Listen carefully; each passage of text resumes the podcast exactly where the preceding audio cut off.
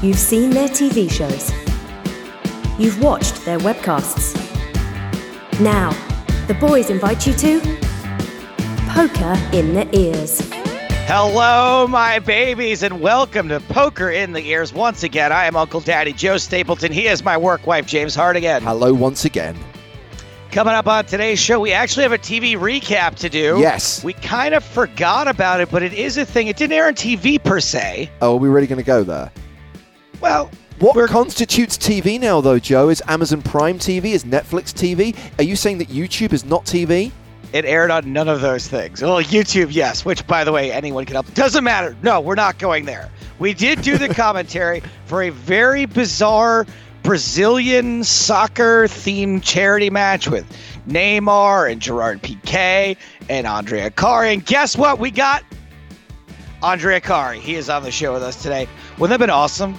We Neymar on the show. No, we have Neymar's friend, Andre Akkari. He is on the show today. The most positive man in poker. I don't consider Andre to be second best here. I love a bit of Andre Akkari. Such a great guy. And really interested in getting his perspective, not just on playing in this game and, spoiler alert, winning this game, but also Andre did a Twitch stream where he actually did Portuguese commentary over the same edited highlights that we did the English language commentary for.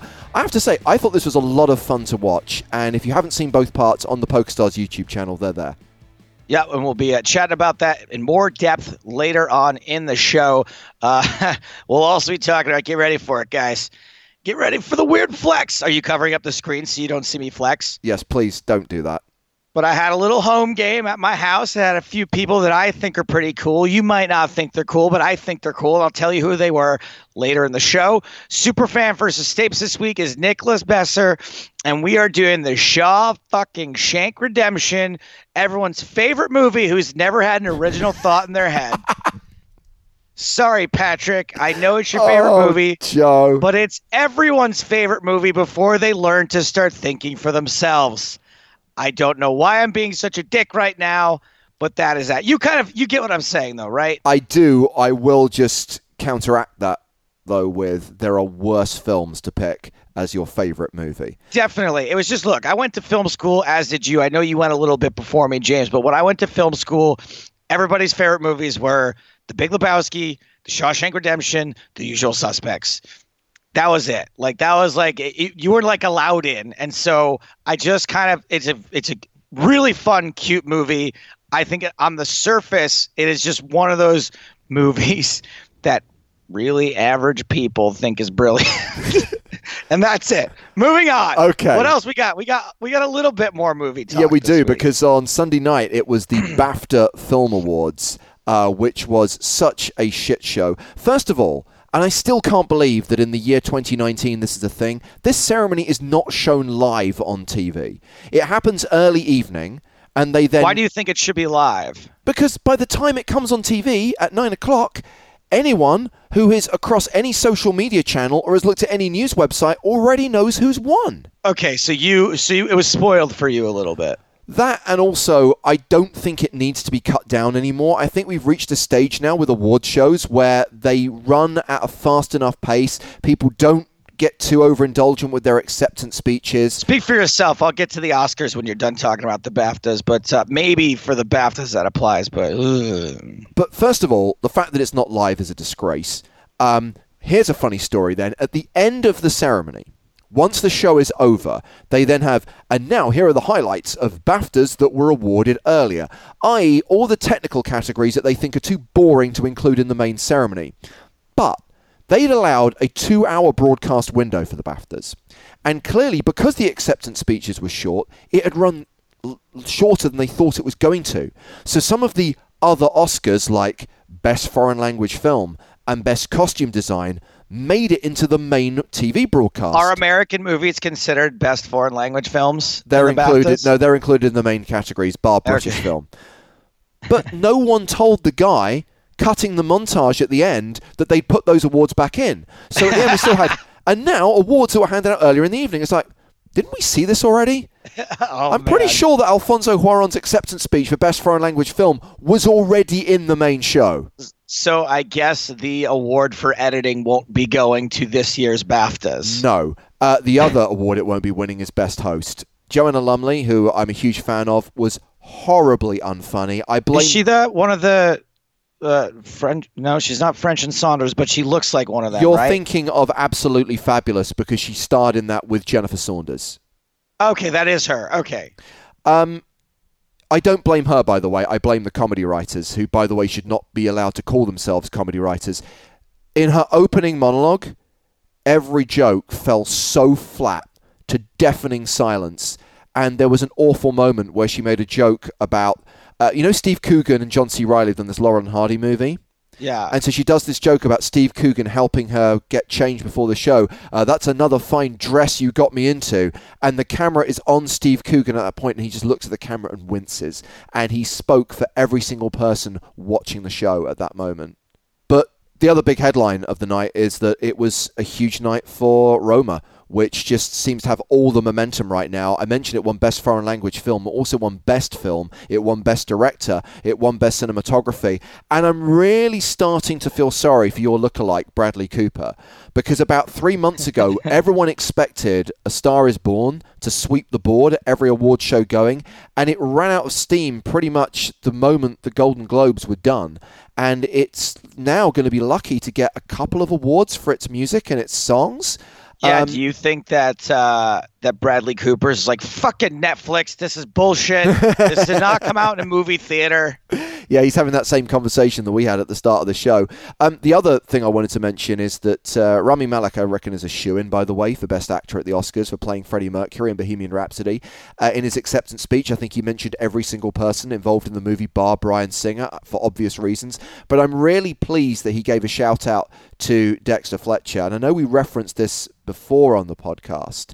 Um, after Bryan Singer got kicked off the production, Dexter Fletcher was brought in to finish Yeah. principal photography and oversee post production. The Directors Guild ruled that Bryan Singer should get the director's credit because he was on set for more of the movie. I think that was a stupid decision. Nothing to do with any accusations thrown at Bryan Singer in the wake of that. It's more about the fact that I firmly believe that where a movie is made, where it's constructed, where it's crafted, is in the edit. It's during post production. And the guy who oversaw that post production process deserves more of a director credit than the guy who called action and cut on set. Um, but it seems that the uh, Motion Picture Academy Arts and Sciences, whatever the fuck they're called, don't consider editing to be that important, Joe. Yeah, that's. Uh, I feel like the BAFTAs are a, another great metaphor for the UK versus the USA. Like in so many other areas, like where the UK like does kind of a bad job at something, Yeah. and then we just do it so much worse. So like, you want to fuck up the BAFTAs? Hold on, hold my Oscar, because like at least at least the foreign language film made it into the broadcast at all, even in the montage at the end. What are they? They're not showing editing and cinematography. They I decided mean, this year, like. disgraceful. And uh, you know the conspiracy theory behind this, right? No. So the Oscars air on ABC, which Right. is owned by Disney, and Disney does not have a movie nominated in any of those categories. Oh come on. I I figure it's more about the fact that the people putting together the TV broadcast just think these are awards that the general viewer doesn't give a shit about. They just want I mean, you cannot be a movie fan and not care. Look, I can get it. Like if cinematography is not your thing, but you don't, you still, you still gotta watch the movie. They're still filming the fucking camera. I know. quote unquote. I know. It's it's very very bizarre. Um, I have a feeling they're to change it because of the backlash, but also right, it's going hostless this year as well, right? I believe that is the case. Yeah. Yeah, so I'm interested to see how that pans out. I haven't watched the Oscars in a very long time. I'm unlikely to watch it this year. I am interested to watch Roma because of all the things I heard about it. But I wanted to talk really quick, if we have time, about the the Rami Malek thing. I just don't like how the biopic people like it just ends up being I know. such a slam dunk every year. I don't think it is particularly hard to do like a, a two hour long impression of somebody. I call it the impersonation award. Um, I know what you're saying, but I do think he's a very talented actor. Um, yeah, for sure. and he's certainly in terms of like bringing Freddie Mercury back to life, as it were. I, I haven't seen the film, but in every clip I've seen, I've thought, wow, inspired casting. Um, but is there anyone else in that category who you think is being deprived of an award because he's who, winning? who else is in there? Is Bradley Cooper, Bradley right? Cooper is kind of, I guess, the other contender. And many people have said he is the best thing about the movie. That you know, Lady Gaga is fine, but Bradley Cooper is the standout star of that film.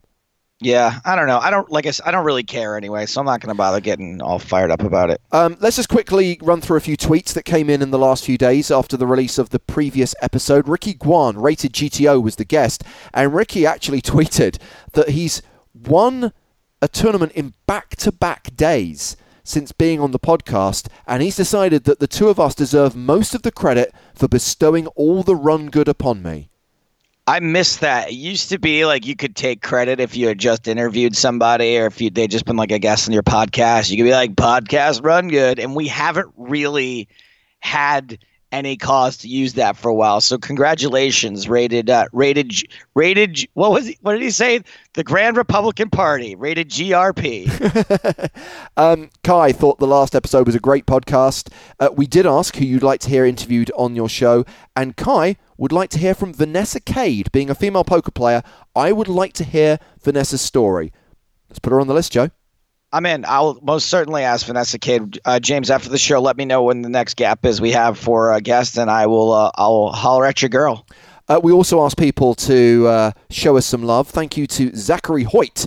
I want all six of my followers on Twitter to know Poker in the Ears is a fire podcast. I don't know if he meant to write fine or he thinks we're on fire. Either way, I'll take the compliment and I hope that your six followers appreciated it. If it's not an emoji, I don't understand anymore.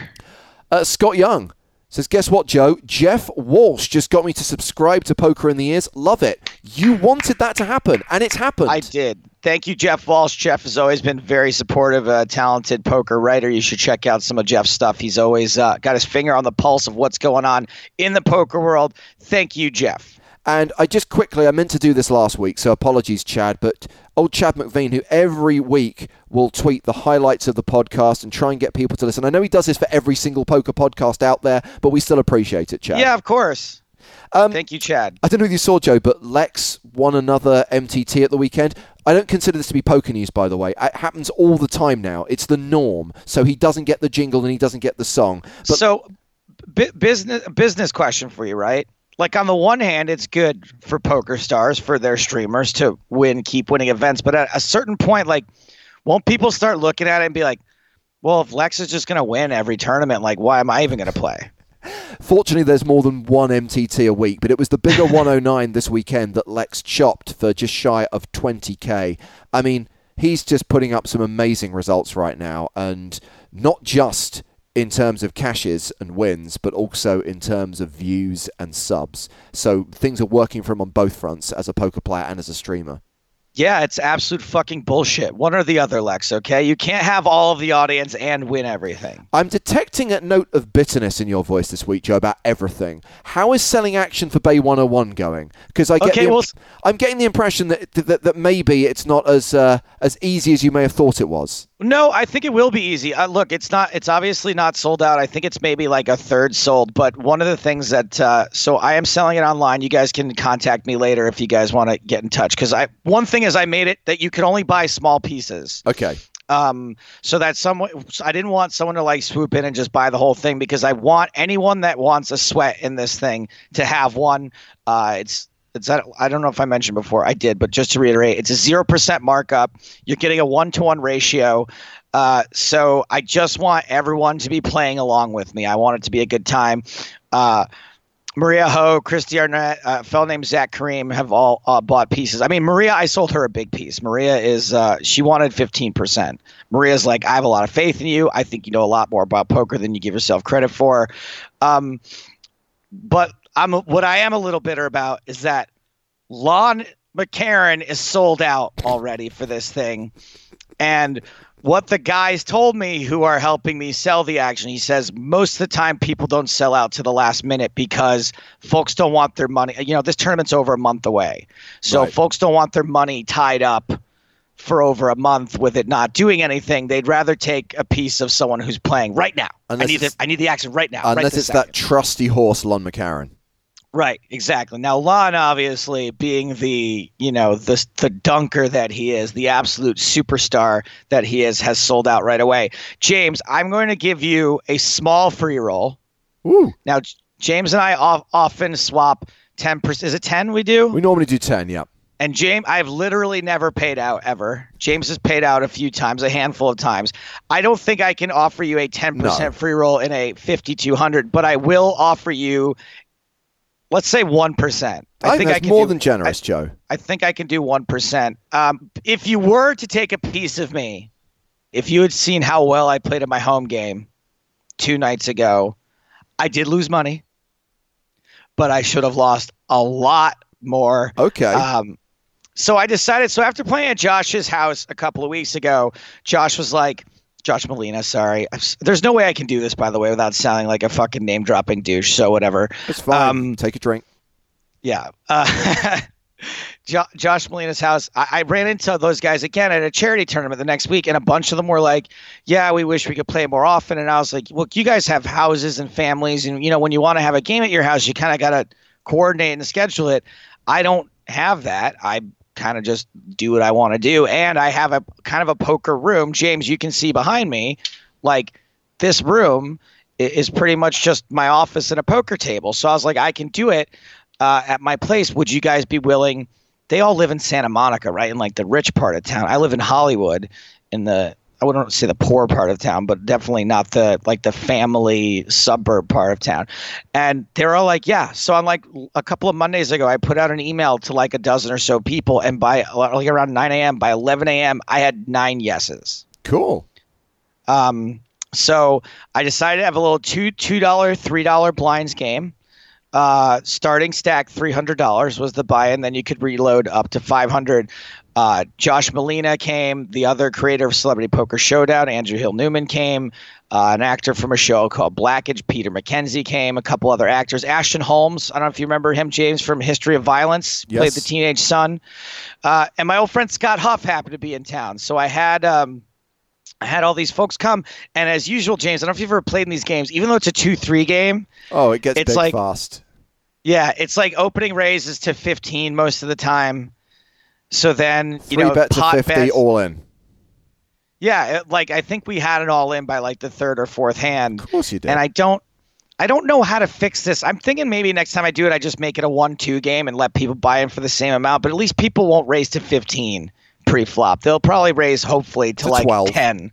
yeah, exactly, 10 or 12. But and so these pots get really big. And I'll say this, James, Josh Malina is like a pretty good poker player. He's very aggressive. He knows how to put the pressure on me. I'm not like big on calling bets for $75 on the turn when I bought him for 300. Like uh, it's just not that's not how I like to play poker. So he was winning quite a bit, got into a huge cooler with Huff and ended up doubling Huff up for, in like a I, I want to say like fifteen hundred dollar pot. Jesus. Um, we did so anyway. The reason I say if you saw the way that I played, uh, is that I made so many big correct folds on later streets.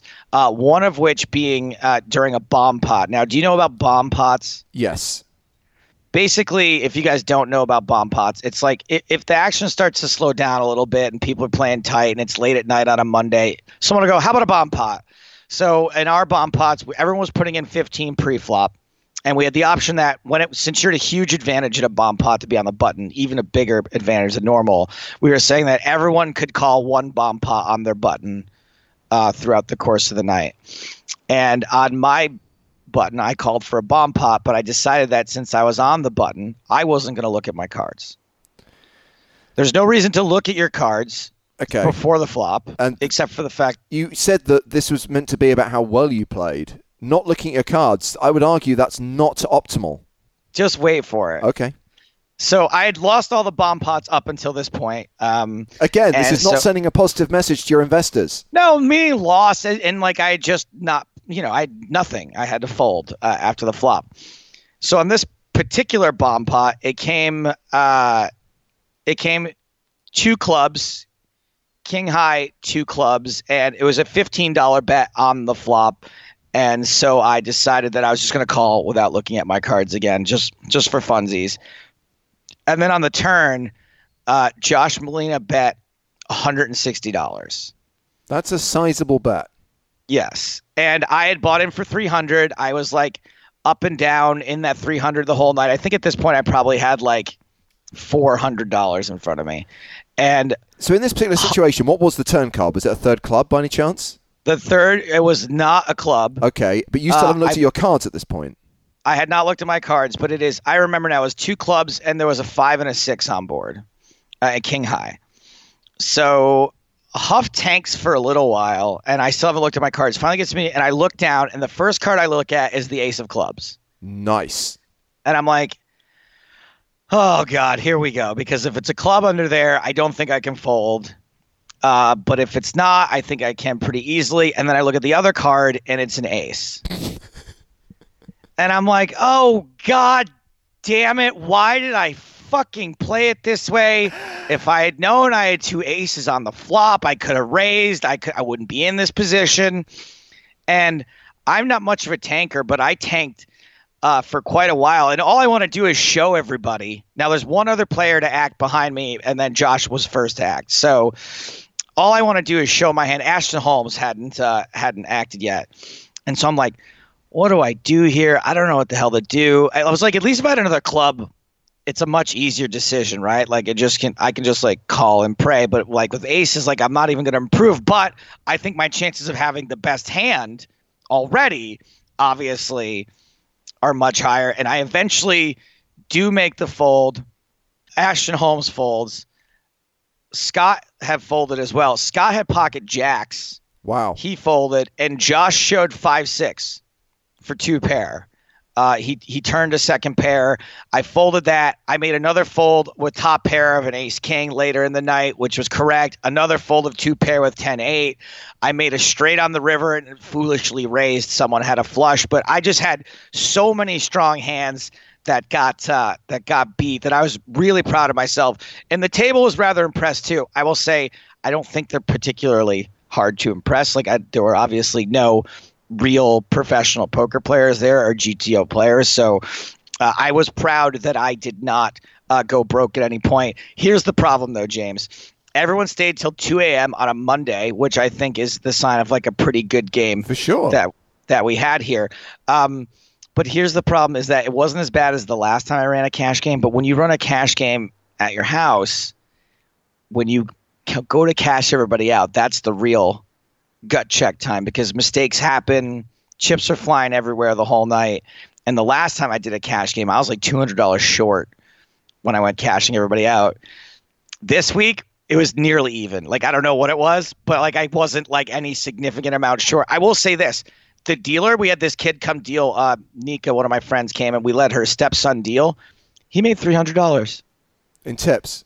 Yeah, You should have volunteered tips. to deal. The other thing is you need Jimmy the Bastard to run your home game, dude, because I guarantee you every chip will equate to one dollar. I want Jimmy the Bastard for the bookkeeping, but I don't want Jimmy the Bastard for like when there's a slight misdeal and everyone goes, "Hey, look, no one's looked at their cards yet. Can we just deal two more cards out to the guy we missed?" Yes, absolutely.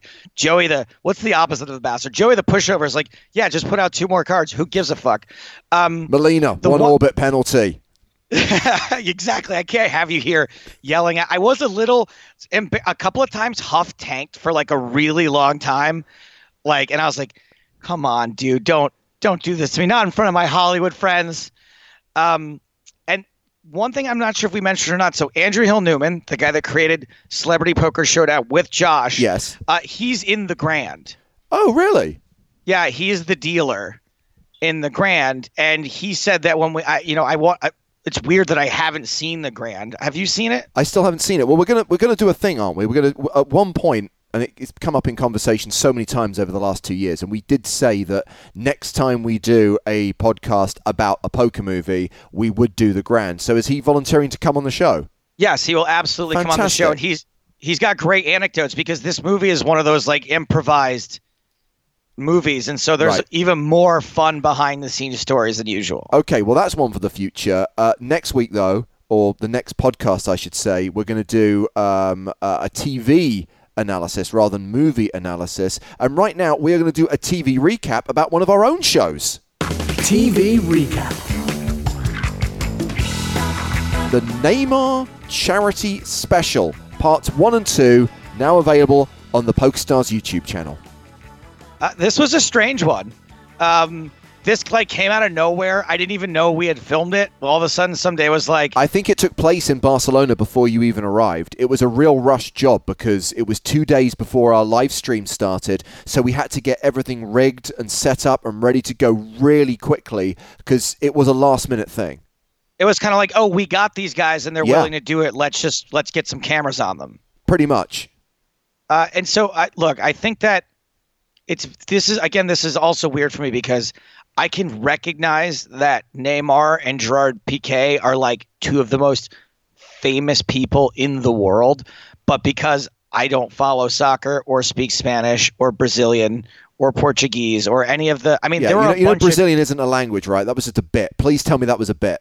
of course, it's a bit. I, Although I have Brazilian to check. Brazilian Portuguese is slightly Sure. different than than uh, the Porch of Spain's Portuguese. Um, it was a little bit hard to follow what these guys were talking about. Also, I think for them, right, because they're speaking multiple languages at the table. Uh, this, despite all that, this still felt really, really fun. Yeah, well, let's get the insights of someone who was at that table playing with these stars. Someone who must have one of the best lives in the world, right? Hanging out with these guys. It's got to be. I mean, to be look, I know Andre's like kind of a family man, so maybe he doesn't get to live the lifestyle with them, but he's got to have some stories. We got to get something out of him. Well, let's welcome back to the podcast, making his second appearance on Poker in the Ears, Andre Akkari from Team Poker Stars Pro. Welcome, Andre.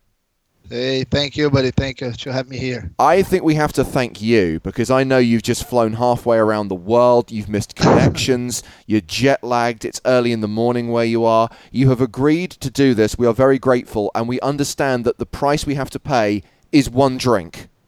yeah, yeah, at least one drink, man. Come on. I'm in? Poland right now. You know, Poland is like uh, 300 hours from Brazil. Look, I, I'm perfectly fine to do that drink in Poland. My guess is it's going to be pretty cheap there. Yeah, it's pretty cheap. This country is amazing, right? We can drink like a lot here and spend like ten dollars.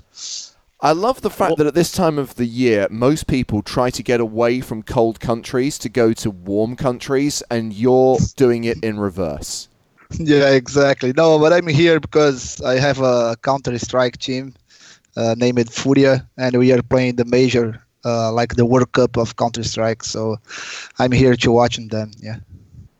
Hold on a second. What what what don't what aren't you involved in? You're involved with soccer, poker, and also Counter Strike. Are you like a Counter Strike No, I never. I never was involved in, in soccer, man. Just I just root for soccer. I don't have anything in work related with soccer. I'm just have work related with esports, it's electronic sports. Well, how did I mean? How did that whole thing start? You know, the reason we're talking today is because of this uh, sort of uh, soccer charity match that happened. Like, how did you get Uh. hooked up with these guys in the first place?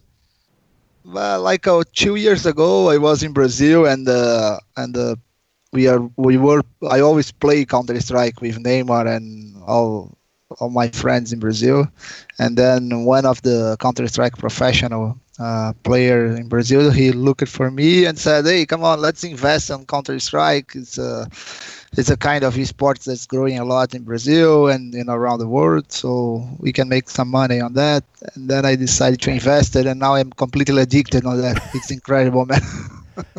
That's awesome. I mean, the, the, I guess the soccer part of your life, Andre, is the fact that you get to hang out with the likes of Neymar. You've streamed with Neymar. You've played with Neymar. This game in Barcelona that happened last year, it seemed Yeah. to be a bit of a last-minute thing. It's like all these people are here. Let's play a game. Uh, let's put it on the kind of TV table and let's try and make shows out of it. yeah, exactly. It happened just like that. Like uh, we are friends, you know. Like uh, so, we keep playing. Uh, every time that we meet each other, we, we want to play. We want to play poker. We want to play CS:GO. We want to play something. And then when we were in Barcelona, he asked me, "Hey, come on, let's try to organize some some poker game. Uh, PK's here as well, Coutinho, Arthur. So let's try to do something. Then I talked to Poker Stars and everything happened. So it was amazing. It was pretty cool to watch, I have to say. Often, when these things come together and people at the table are having fun, sometimes the people playing are having a much better experience than the people watching. But in this case, it was a real joy to watch you guys, and I could tell that the atmosphere at the table. I think what I like most about it is everyone is having fun, but everyone is being hyper competitive. Yeah, exactly. Every time that we play together is like that. You know, like uh, Neymar, it's he hates to lose. Uh, he's so competitive and we keep making jokes each other. Uh, Gio and Joe, we are playing every time they're playing Counter Strike online is the same. Like uh, we bet, we bet if somebody loses, have to post something on Instagram, and then we play for life. You know, like everybody wanna win. Uh, and was the same in Barcelona when we play poker. So it was exactly the same. But at the same time that everybody want to win, we we are always having fun. You know, like always making jokes. So it's nice. But uh, I agree with you. Like it's much better to play than watch because there is a lot of there is a lot of uh, like inside jokes. You know, so it's sometimes it's hard to understand that. Yeah, and I understand that sometimes they're speaking Portuguese to each other, sometimes they're speaking Spanish to each other. Do you yeah. speak both languages? Yeah, no, I speak Portuguese, but in Spanish I, I try. I'm not so good. I try like I try English. I'm not so good at both of them. I, you, trust me, you are more proficient in English than I will ever be in any other language. Um, I actually have a question. When you say all these guys are competitive, when you're playing a poker with with Neymar, you know, one of the most famous people in the world, and you say he's very competitive, he hates to lose. Does anybody ever lose on purpose to Neymar just to uh, just to keep him happy? No, no from from our our friends like our group nobody wanna lose to him because he he he's really like uh, he sucks when he lose when when he wins you know? He keep like uh, two days in a row texting you and saying shit to you say hey on you loser fuck you and then say fuck man i don't want to lose to this guy you know? So we always are playing like uh, of course we i at least on my case i don't play for real, you know, like uh, I don't want to play serious, making poker faces and things like that. But I don't want to lose at all. I, I want to win. I know a game like this, Andre, is not really about the strategy, but when you have this macho rivalry between all the footballers, as the pro at the table, is your strategy just to sit back and let these guys go at it and then kind of pick up the pieces on the edges? Yeah, on my case, like uh, if I uh, it's it's almost a lose lose situation for me, you know, because if I win, I'm the professional who is taking their money. If I lose, I'm I suck on poker, so it's terrible for me, you know. Like, uh, but uh, but I try to mix things, mix like a fun, and try to play a little bit uh, good. And if I win or if I get like the heads up or three handed, then I start to play for real. That's that's a strategy that I take when I play on his house and I play on in Brazil or in Paris, and was the same in Barcelona. And that's what happened here. And the narrative, I mean, it was almost like scripted for TV. You know, Piqué yeah. goes deep, Neymar goes deep. You get heads up against Neymar. Just to talk about Neymar's play for a second. I mean, he runs pretty golden in this. I mean, luck definitely favours him. But also, his play is pretty solid. He seems to have a strong understanding of the game every every game that he plays is like that. He's uh, besides the part that he doesn't want to lose anything, he always want to improve. You know, it's unbelievable. He always wanna wanna learn something. He keep text me, text me like, uh, "Hey Akkari, I have this jack under the gun." So the flop was uh, nine five deuce. What should I do? And uh, what's the size bet that I have to use? So that's that's incredible because he he he improves a lot every week in poker, in CS:GO, in everything that he plays. So he's he's kind of addicted to to play good anything that he want to play. So he do, he does he never want to play for, just for fun. He always want to want to learn something and want to improve something. So it's great. Does he ever want to challenge you to really high stakes? Yeah, like uh, the the expression "big money" for him is different than us. yeah. like uh, he for him like a uh, doesn't matter if he's playing against his father, me, and his friends in his house. He played like a hundred percent serious, and if he wanna if he's playing for 25k tournament, he's playing the same way. But he never talked to me about playing like a hundred thousand dollars tournament. But if I invite him and if he's available, he would play for sure.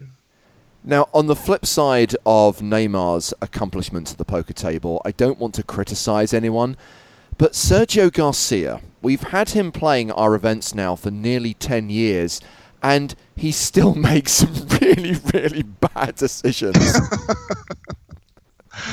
yeah, like I know I don't play with Sergio a lot. I play like a, two times with him in Bahamas and and then in Barcelona. Uh, the difference, like in that table, at least in Barcelona, the difference between all of the players and Sergio is was like uh, Sergio was playing seriously, you know, like uh, for real. He doesn't want to make a lot of jokes. He was kind of water, and then I don't know, uh, the the things doesn't go on this way on his way. You know, like, like uh, I think that he was he was trying to play f- seriously. Like uh, he was asking me some tough questions and say, "Hey man, oh man, I suck. I did that move with ten queen. I should do it the opposite way." And then in the other side, Neymar was kind of smiling all the time, and Piqué was smiling all the time. And sometimes good energy brings some good things in poker. Now we already broadcast the spoiler that you win this game, Andre. Uh, what happened when the last card was dealt and after the cameras started rolling? Did everyone continue hanging out, or did those guys have to get back to training the next day and had to be in bed by tea time? No we spend a night like uh, in Barcelona. What's this amazing? Like Barcelona is incredible. Uh, we have some shots, and then in the next day starts everything again. Here they wake up like 7:30 and went to the practice uh, nine nine in Paris. They fly uh, Neymar fly to Paris. Piqué was practicing Barcelona, but uh, what what was fun? I don't know if you saw that in the last card and the in the heads up was we were betting again. We are always betting, you know, like uh, we bet like uh, what the color of the turn and what the color of the river, and for one k dollar. So sick puppies. Like I won the tournament, but Neymar won both bets, so I suck. Plus, it's charity is winning, obviously, and the main thing. So the only person who lost, it sounds like, is you. Yeah, exactly. Yeah. So all the money goes to the charity, and then I had to pay Neymar personally. Now, here's a little behind the scenes production story, Joe. I don't know if you're aware of this, but most of the chat, as we've already referenced, was a mixture of Portuguese and Spanish. And for the international audience, it was important to get all that chat subtitled because, let's be honest, people want to know what the guys at the table are saying. They're not interested in the commentary. And there wasn't really much Yeah. work for Joe and I to do because there were very few gaps for us to, to, to call the action. It was great. Uh, so we send transcripts of everything that's said at the tables away. Translations come back. We put the subtitles on, and Andre, bless him, volunteers to sit and watch 90 minutes of poker and fix all the mistakes in the subtitles. I guess sometimes it was unclear whether it was Spanish, whether it was Portuguese, but obviously these guys are throwing around a lot of slang expressions, poker lingo, which we know if you don't play the game, you're not necessarily going to understand. And Andre, thank you so much for ensuring No that problem, at no least it kind of makes sense to an international. But when when it when when we played that, I I was pretty sure that it would happen, you know, because uh, all these guys, all these soccer guys, they they use a lot of expressions, so it's really hard to understand. It's really hard to understand the meaning of that, because sometimes they use the same word that any translator would would use, but it's in completely different scenario. So I knew that I would happen, and it was my pleasure to that. Don't worry about it. And of course, Brazil got to see the premiere of this sit and go uh, because you streamed it on Twitch. I think either just, just after Christmas or in the new year. How did it go down with the Portuguese fans? It was amazing. It was amazing. They love it, man. It was great. Uh, has Neymar had a chance to watch it back and study it and, Yeah, and run solvers question. on some of the hands that he played? I don't know if he, like, I don't know if he studied that, but he used that a lot. You know, in WhatsApp group that we have, he was making a lot of jokes against Gil. You know, Gil Cebola, his friend. So Yeah. he like uh, three days in a row after I I streaming that, he was making jokes, and she was so upset and like uh, calling bad names. So it was it was great.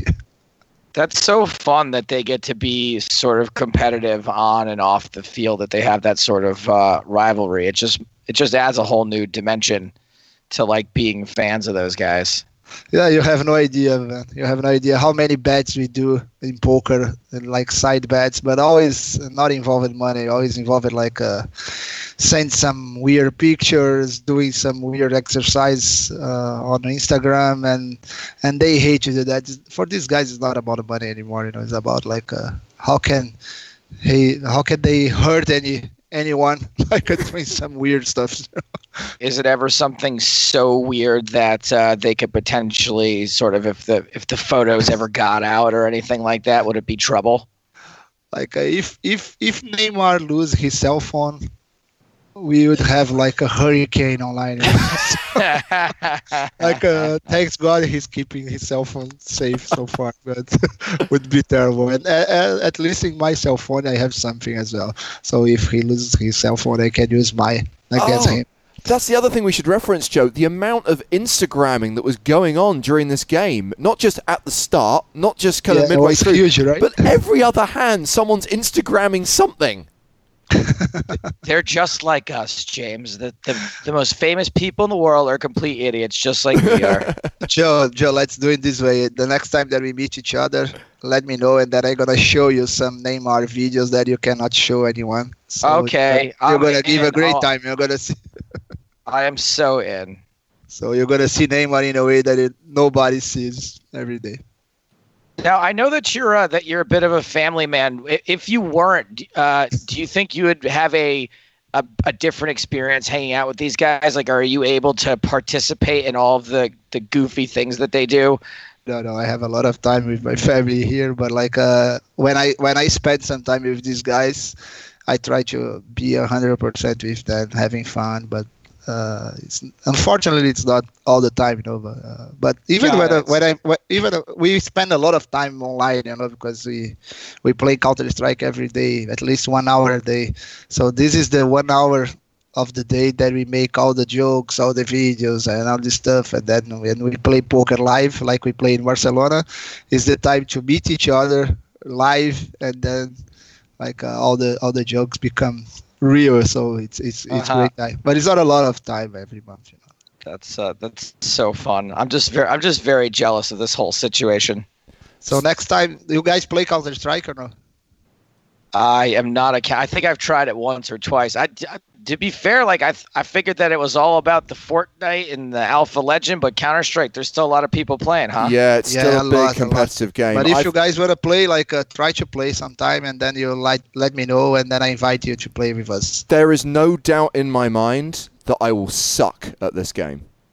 No, but don't worry, man. I suck as well. So we gotta be together. On We'll this. suck together. We're- Yeah, yeah, yeah. Don't worry. But it's not about it's not about playing good. It's about have fun. So if you Okay. guys learn to play, let me know, and we're gonna play. If I get quiet right now, just because I'm already downloading Counter Strike. Oh, it's amazing. It's, it's a great game. You know, like it's like poker. Poker is amazing. Counter Strike is great as well. Joe, what ridiculousness do you have planned for Andre before we let him go? All right, so Andre, you know I like to play a game with most of the guests when they're on the show, and I know that for you, that English is not your first language, so I try to make this one. Uh, it's a it's a classic game I've Okay. played many times.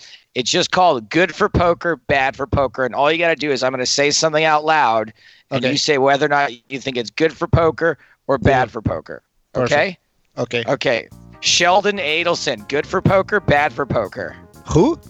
Yeah, he's bad for poker. Just say bad. It's okay. Bad for poker. Bad for He's bad. Agreed. Bad for poker. Yeah, yeah. Question question two. You can't get this one wrong. Young Sheldon, the new CBS sitcom, good for poker or bad for poker? Bad for poker. Agreed. Totally agreed. Question three. Re-entry tournaments, good for poker, bad for poker. Uh, one re-entry good for poker, but more re-entry bad for poker. There it is, straight from Andre Akkari's mouth. Question four. Return of the Jedi, good for poker, bad for poker. Great for poker. Great for poker. Question five. Six plus hold'em, good for poker, bad for poker. good for poker.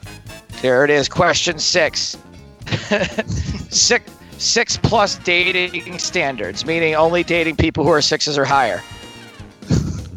That's good for poker. Totally agree. Good for poker. The keto diet, good for poker, bad for poker. Bad for poker. bad for poker. Ooh, interesting. Question number eight. The Kato diet, good for poker, bad for poker. That's based on a guy named Kato Kaelin who lived on a guy's couch and would only uh, mooch food out of the refrigerator. That's good for poker. Good for poker. Okay, we're down to just two questions here. Big blind ante, good for poker, bad for poker. Good for poker. Good for poker. And finally, question 10 big butts, good for poker, bad for poker. Amazing for poker. Amazing for poker. There it is. Andre Akkari, good for poker, bad for poker. Thanks so much for being on the show, buddy. We love you. Thank you, Joe. Thank you. Thanks a lot, guys. Poker in the ears. Just before we move on, Joe, I am reminded of the fact that Andre appeared in this new social media competition that we've been running this week uh, in conjunction with the Turbo series, Pros Under Pressure. And I have received an advanced screening of the episode featuring Joe Stapleton. I don't quite know how you managed to work your way into a feature called Pros Under Pressure, but well done. You don't particularly look under pressure because while everyone else, be that Andre, Chris Moneymaker, Daniel Negreanu, is standing in their best professional to camera pose, you're stood there with a coffee, treating it like the whole thing's a huge joke. Uh, okay. Uh, I know that I do have memory problems in general. I is this something that I agreed to be in? You are asked a series of questions about your life, and the audience have to try and work out how many, in advance of seeing the video, you will get correct. I can't spoil it, so Okay, I'm not going to say. now. Okay. I can't say whether Joe nailed it or didn't nail it. All I will say is the aforementioned memory problems, which we've just proved in this very podcast, means you should probably take the under. I remember now. Okay. I remember this was in the Bahamas, right? It was in the Bahamas. Well done. Well done. Yes, that's where you we were go. a whole Ding month ding ding ago. ding ding. I wouldn't mind if it was filmed in like I don't know Barcelona or Monte Carlo last year. It was a fucking month ago. I don't think anyone told me what the piece was called. I think they just said we're doing this thing. Can you? And look, because I just say yes to everything. So I'm like, yeah, sure, whatever. Can I drink my coffee? Great. Here we go. So watch out for those videos on the PokerStars Twitter channel. Chance to win Turbo Series tickets uh, and a chance to win prizes now. It's Superfan time. One of them loves the EPT, knows it inside out, and would do anything for the European Poker Tour. The other one is Joe Stapleton. It's Superfan versus Stapes. So this week we welcome to Poker in the Ears Nicholas Besser. Greetings, Nicholas. Good morning. How y'all doing today? what is up, Nick? Uh, nothing much. Just sitting here. Got, got a little time off of work, so uh, just as a pl- pleasure to talk to you both. Is this some Canadian time off from work? Uh, no, it's American. Uh, started work at 6 a.m. this morning, so. Where are you working? Where are you living? Give me some deets. All right. Um, I'm a financial analyst uh, working at a uh, defense contractor uh, here in the States um, and uh, live in beautiful Florida. So, unfortunately, it's more like London right now 59 degrees and raining. Okay, so you're a financial analyst for a defense contractor. Does that mean that you are looking at some rather large numbers most of the time? Sometimes. Is it bad that I immediately thought of that Jonah Hill movie, War Dogs? Ooh. No, Okay, that. I actually think of Nick Cage in uh, Lord of War. I think. I think that's the one, right? Okay, yes. Yeah, I know the one you mean. Um, just to give you a weather comparison, Nicholas, in London right now, the sun is shining into my eyes. I'm not going to pretend that it's warm, but it is certainly not raining. There's not a cloud in the sky. Uh, jealous. Um, obviously, living in the state of Florida, I'm afraid that you cannot compete for an EPT Sochi satellite ticket for the second week running. We have an American superfan, which means we're going to have to drag out the swag box and see what we can offer as an upgrade on the Stars socks. Should Nicholas Besser do better than Joe Stapleton in a Shawshank Redemption themed quiz? Why did you pick this movie, Nicholas? Um, it's one of those movies to where I've always, ev- whenever it comes on TV, I always stop and watch it and irritates my wife. And I'm just, I'm just surprised no one has picked this one since it's such a, it's just such a riveting tale of uh, every uh, with uh, Tim Robbins and uh, Morgan Freeman. I think that maybe people haven't chosen this one yet because we have obviously fewer American super fans competing due to the uh, the state of online poker, and I don't think it airs 24 hours a day in Europe the way it does in America. It doesn't, but it does have a huge following, and certainly, like in the States, it had a pretty quiet opening at cinemas and really came alive when people discovered it on home video in the years that followed. And many people do consider it to be their greatest film, which I know irks Joe Stapleton. um, would you describe it as your favourite film, Nicholas, or is it just a film you like? Uh, it's it's just a film that I like. I mean, this is I think one of the desert island f- films. If I ever got stranded, this was one of them I would take because it it's just a story that doesn't get old. Yes, I, mean, I, think it's it's great for Desert Island because you know it's a story of escape. it's a story of hope and inspiration, as well as some rather dark, depressing moments as well.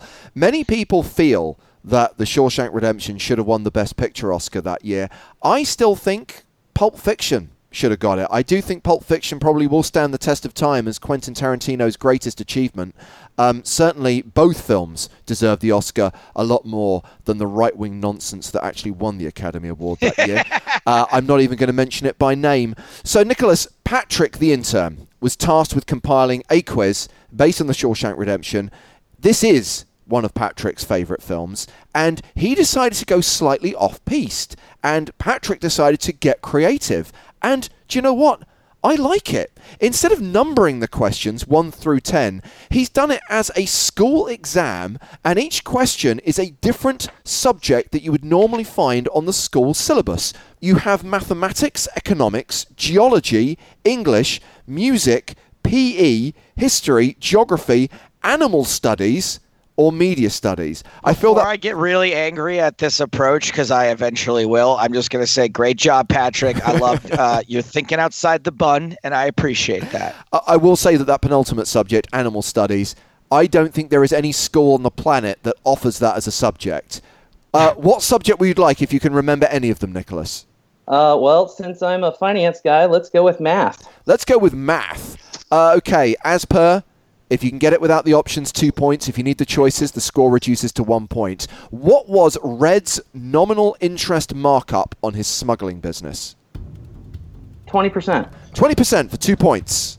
And Joe, you get. To I'm gonna try to. I'm gonna try to steal economics from Nick uh, because if I can get him there, then maybe some of the other categories where I, where I'm a favorite, I can also get those. Okay, I like this. Uh, I like the psychology, which is not actually a subject. Economics. How much does Red charge Andy to get the rock hammer? I'm gonna need choices. Five bucks, seven dollars, ten dollars, fifteen dollars. Seven dollars. Incorrect. It was a ten dollar hammer. It was seven dollars uh, at the Rock and Gem store, and then with the markup, it's twenty. It's uh, ten bucks. I have no chance. Okay. You were advised by Patrick to rewatch the movie, Joe. Yes, I know. Eight categories remain, Nicholas. Do you need a reminder, any of them? Uh, let's go with uh, animal studies. Animal studies. Okay. What do Shawshank inmates refer to new prisoners as? Fresh fish. Fresh fish for two points. Son of a. Joe, pick a subject. Uh, was was social studies in there? No, media studies is, though. Let's do media studies. Okay, this is a nice softball. Which actor does Andy originally ask for a poster of? Uh, wait, so it's not the one he ends up with? The poster does change over the years, but who is the original performer? Who is the original movie star that Andy asks for a poster of? I'll take the choices. Is it Katharine Hepburn, Judy Garland, Rita Hayworth, or Lana Turner? Rita Hayworth. Correct for one point. Woo! I can't believe you had to take the options there. I look. I, I was I was a little confused uh, by the question. That's all. Uh, and here's a hashtag fun fact, not from Patrick, but from me. Uh, did you know that the Finnish title for The Shawshank Redemption directly translates as Rita Hayworth, The Path to Freedom? I think it's that in a, in a bunch of countries that she ends up in the actual title. I think in the original book, it's it's Rita Hayworth and The Shawshank Redemption is the original story, if memory serves me correctly. Yeah, that. Yeah, uh, uh, another interesting tidbit is uh, they thought Rita Hayworth was going to be like a lead part of this whole thing. So a lot of actresses tried to uh, try out for it. Oh, cool. I, I, do you know what? I'm almost tempted to give you another point for that hashtag fun fact. he doesn't need it. You don't it. need it, Nicholas. The score is already weighted one side as it is. Uh, geology, English, music, PE, history, or geography? Let's go geography. Geography. Where does Andy tell Red he would go if he ever got out? San Juan Juanejo, Mexico. Correct for two points. Nick, you're awesome, man. Uh, just just pick one, James. Okay, let's try English. What is the name of the librarian's pet crow? I'm gonna go. I'm gonna take a guess here. I'm gonna go without the choices. Uh, Edgar Allan Poe. Incorrect, and as the options haven't been taken, you can steal, Nicholas. Jake. Jake the Crow for two points. And it's your question, Nicholas. Which category would you like now? I Uh, like that I guess something like a literary reference, but it's not even a crow. It's a raven. and, and Edgar Allan Poe. Like that was really dumb. That was so dumb. Uh, can you give me the categories? Sure. Geology, music, PE, or history? Uh, let's go history. History. Which year did Andy get sent to prison? Ooh. Let's see. Um, it would. Let's see. Red went to prison 1927. He got he got his 20 year rejection the day Andy came, so it would be 1947. Well worked out, sir. Two points are yours. Nice. Uh, I'll go with geology. Geology for Joe. How does Red describe the subject geology? Uh, go on. You want the options, do you? Does Yes, he please. describe it as the study of pressure and time, the study of dead material, the study of things best left alone, or the study of rocks? Pressure and time. Correct for one point. Final round music or PE, Nicholas? Let's go. PE. What sport did Andy's wife's lover used to play? He was a golf pro. He was a golf pro for two points. And Joe, that means you get music. When Andy plays opera over the speakers, how many weeks' punishment does he get for it? Four weeks punishment. Nicholas, you can steal. He gets two weeks in the hole. Correct, he does indeed. Uh, the final score, I said it was slightly one sided. 14 points to Nicholas, 2 points to Joe. Woo! Congratulations, Nicholas Besser. You did do better than Joe Stapleton. You've won this week's edition of Superfan versus Stapes. Uh, you will get some PokerStars socks. And I think think we managed to unearth during our recent move from one London office to another a lost chop pot hoodie. So do you know what? We are able to send you a chop pot hoodie. Wow. Wow, that wow! I am. I thought those things. Uh, wow, I'm gonna have to sell that one on eBay. Wow. I can't wait till there's some like gigantic, like covert Black Ops war in some small country you've never heard of, and one of the fucking guys is wearing a chop pot hoodie. uh, I'll send you a picture. Nicholas, thank you very much for coming on the show and congrats once again. Uh, thank you guys very much. Keep up the excellent work. Love love listening to y'all.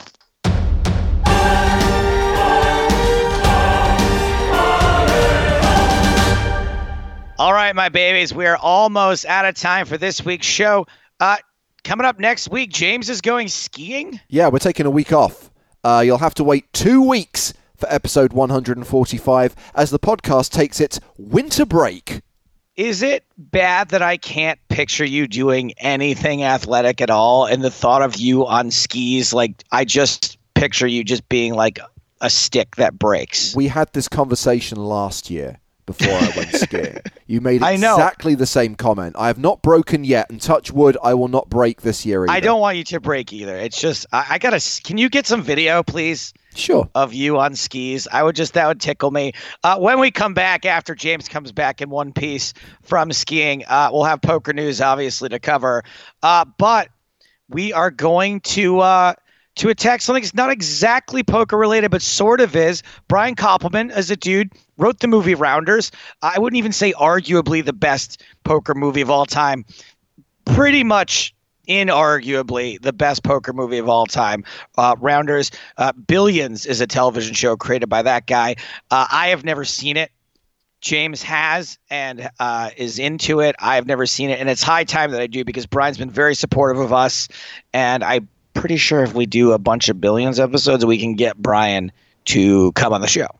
So I like the way your mind's at. No, absolutely. And I should point out that there is poker in Billions. I think there's an episode in the second Right. season which is about a high stakes poker game. Um, but it is a very good show. If you have not seen it, it is well worth your time. There are three seasons in total. So I guess over the course of the next three episodes, we will break down seasons one, two, and three just in time for season four to come back to TV. Exactly, and I'm hoping that that little plug for watching season four will get Brian on the show. So I'm going to start watching Billions. If you haven't watched Billions, you start watching Billions. In two weeks, we're going to try to break down season one of that show. We will also check in on my staking action or lack thereof if uh, if we're still. Uh, I don't know what I'll have to do. We'll see. Well, I'm not panicking yet. You got a couple of weeks off, uh, or at least one week off, to subscribe, like, and comment on the show. Be like Jeff Walsh. Get someone who you know who likes poker to start listening in 2019. It's still early on in the year. And uh, look, there's lots to follow along with. It's an interactive show, so tweet at us. Use that hashtag poker in the ears if you have ideas for guests. And once we start talking about these shows, weigh in with your opinions as well. I'm perfectly happy uh, for someone if you got a hot take on Shawshank Redemption. If you got a little factoid, a little tidbit about any of the things we are about to discuss, please get in touch with us. But that is all the time we have got for this week's show. For James Hartigan, I am Joe Stapleton. Smell you later.